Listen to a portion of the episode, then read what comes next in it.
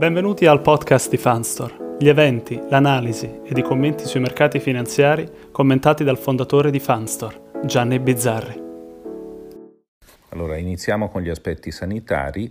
Eh, dai dati della protezione civile emerge che c'è un, una continua riduzione in Italia dei ricoveri e questo è il dato che abbiamo imparato ad apprezzare maggiormente, sia in terapia subintensiva che in terapia intensiva e eh, direi che emerge anche l'importanza della Lombardia sui numeri nazionali perché il 50% eh, dei numeri nazionali è rappresentato dalla Lombardia. Eh, sono stati fatti molti più tamponi, quindi è inutile dire che c'è stato anche un leggero aumento dei positivi, ma siccome tutti i virologi sono concordi nel dire che i positivi in Italia sono molti, molti di più di quelli che emergono, questo dato è di scarsa importanza, mentre invece è di grande importanza il calo dei ricoveri normali di 772 unità e il calo di 102 unità in terapia intensiva. Per quanto riguarda invece eh, la riapertura, la ripresa, eh, per ora è confermata la data del 3, del 4 diciamo, e ehm, Conte ha detto che darà maggiori informazioni sull'argomento eh, domenica. Eh, comunque rimane probabilmente l'obbligo delle mascherine, l'obbligo del distanziamento, in, alcuni, in alcune regioni come per esempio in Toscana si parla di ora di 1,80 m, non più di un metro, e poi dell'importanza del contact tracing e quindi dell'app Immuni, eh, che eh, è sicuramente un'app molto ben congegnata e che spero che sia messa eh, obbligatoria e non solamente volontaria, perché naturalmente se buona parte della popolazione non la utilizza, il suo valore viene eh, molto diminuito. Per quanto riguarda eh, sempre l'epidemia, è stata cancellata l'Oktoberfest, nel passato era stata cancellata solo due volte, e eh, una delle due volte era nell'epidemia di colera nella seconda metà dell'Ottocento.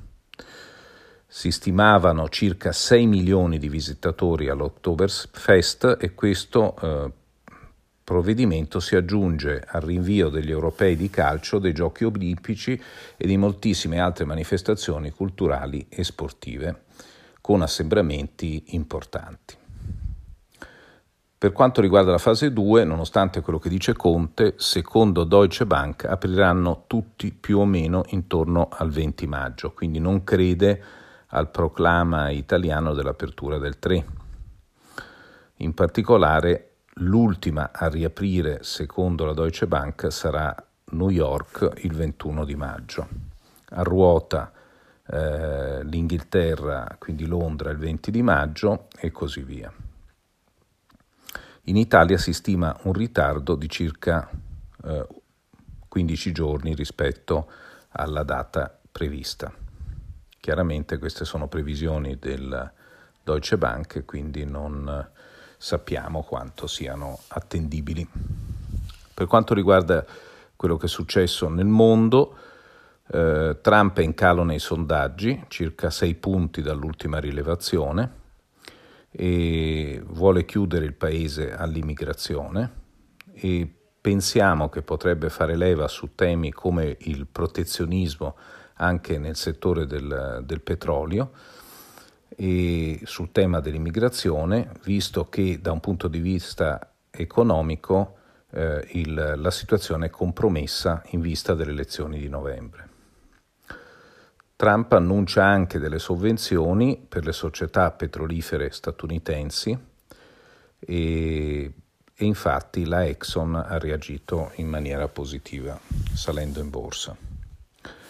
Giuseppe Conte eh, si sta preparando invece all'incontro importantissimo eh, del 23 e eh, ha una proposta italiana sul Recovery Fund basata su questo articolo 122.2 del trattato evocato dalla Merkel. Anche se questa proposta difficilmente potrà essere approvata alla prossima riunione del Consiglio europeo. però potrebbe esserci un commitment da parte dei capi di Stato e di governo. Io credo che questa volta a questo incontro i vari eh, governanti dei vari paesi andranno molto preparati, anche perché non è un incontro fisico, ma è un, impo- un incontro via web, se vogliamo, e quindi eh, il fattore della preparazione è molto importante. Sembra, esserci, sembra esserci una convergenza da parte dell'Unione Europea su un fondo per la ripresa, quindi un fondo che intervenga una volta aperte le economie. Nello stesso tempo Conte ha detto che non metterà il veto sul MES perché altri paesi sono interessati a utilizzarlo e questo era l'altro punto che aveva spinto un po' di eh, speculazione contro i titoli di Stato italiani perché mettere il veto sul, sul MES avrebbe eh, significato una eh, quasi sfida all'Europa e quindi un rischio di eh, avvicinarsi a una potenziale uscita dall'euro. Secondo noi questa, questo discorso è difficilmente eh, possibile perché l'Italia ha talmente bisogno dell'Europa in questo momento eh, che al di là di tattiche che possono essere eh, anche ben viste eh, in attesa di questo vertice, eh, non ha nessuna possibilità di fare a meno per esempio dell'aiuto della Banca Centrale Europea, ma anche del, della fortezza europea. Per quanto riguarda lo spread, viste le voci che si sono rincorse di dissidi all'interno del governo e fra opposizione e governo, eccetera, eccetera, lo spread BTP Pund è arrivato eh, vicino ai 270 basis point, ricordandoci che il minimo di metà marzo fu intorno ai 280 basis point. Mm, caso strano, oggi c'è stata un'asta sui BTP che è andata benissimo. Comunque eh, c'è un forte risk off sul mercato eh, e per la, volta, per la prima volta, si vede una forte, eh, una forte discesa anche del, del, Nasdaq. Quindi questo è un fattore completamente nuovo. Eh, a fine mh, giornata, dopo la chiusura della borsa americana, ci saranno le, i risultati di Netflix. Netflix è stata insieme ad Amazon una delle eh, società maggiormente beneficiate da questa crisi e, e, quindi vedremo se effettivamente i suoi risultati eh, sono in linea con quello che gli analisti si stanno aspettando. Per quanto riguarda il nostro consueto appuntamento con i fondi di investimento, abbiamo eh, che chiaramente non contemplano i ribassi di oggi. Abbiamo il Morgan Stanley Global Brands fra gli azionari globali che perde il 6,13%, eh, contro un MSCI World, indice MSCI World sull'azionario globale a meno 12,78%, un Fideuram azionari internazionali, sempre indice globale 16, meno 16,04%, quasi in pari il fondo sulle azioni cinesi, l'UBS China Opportunities, meno 1,74% con l'indice cinese che perde solo il 4,76% all'inizio dell'anno. Io ritengo che anche qui vedremo in Cina una correzione rispetto a questi valori che non hanno veramente eh, modo di esistere in una congiuntura di questo genere. Eh, per quanto riguarda i bilanciati, l'Invesco Pan European Income perde il 9,47% e il DVS Caldemorgan perde il 7,18% contro un Fideura, un indice Fideuram bilanciati che è intorno al meno 8,48%. Ripeto, questi valori non tengono conto dei ribassi né di ieri né di oggi. Per quanto riguarda gli obbligazionari, peggiorano di nuovo gli yield, quindi il Trade Needle European Yield perde il 7,29%, mentre eh, il titolo, il eh, fondo Fidelity Global Corporate, che è quello su titoli corporate di qualità migliore, perde solo il 3,38%, quindi ha consolidato il suo recupero, e il Soprarno Pronti Termine, che è un fondo monetario, perde l'1,96% all'inizio dell'anno.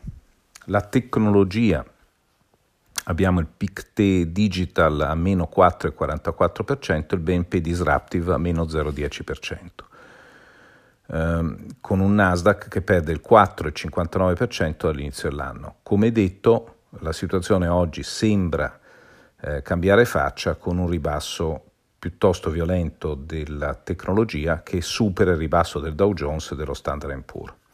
Per quanto riguarda le strategie relative, il soprano relative perde l'1,29%. Penso che sia interessante per i prossimi giorni avere anche un fondo eh, dei paesi emergenti, un azionario a paesi emergenti e un obbligazionario a paesi emergenti per renderci conto di quello che sta succedendo anche in quei paesi lì che sono fortemente dipendenti in molti casi dal petrolio.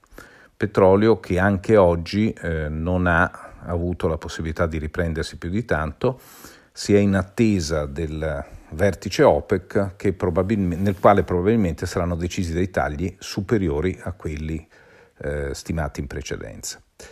Eh, grazie.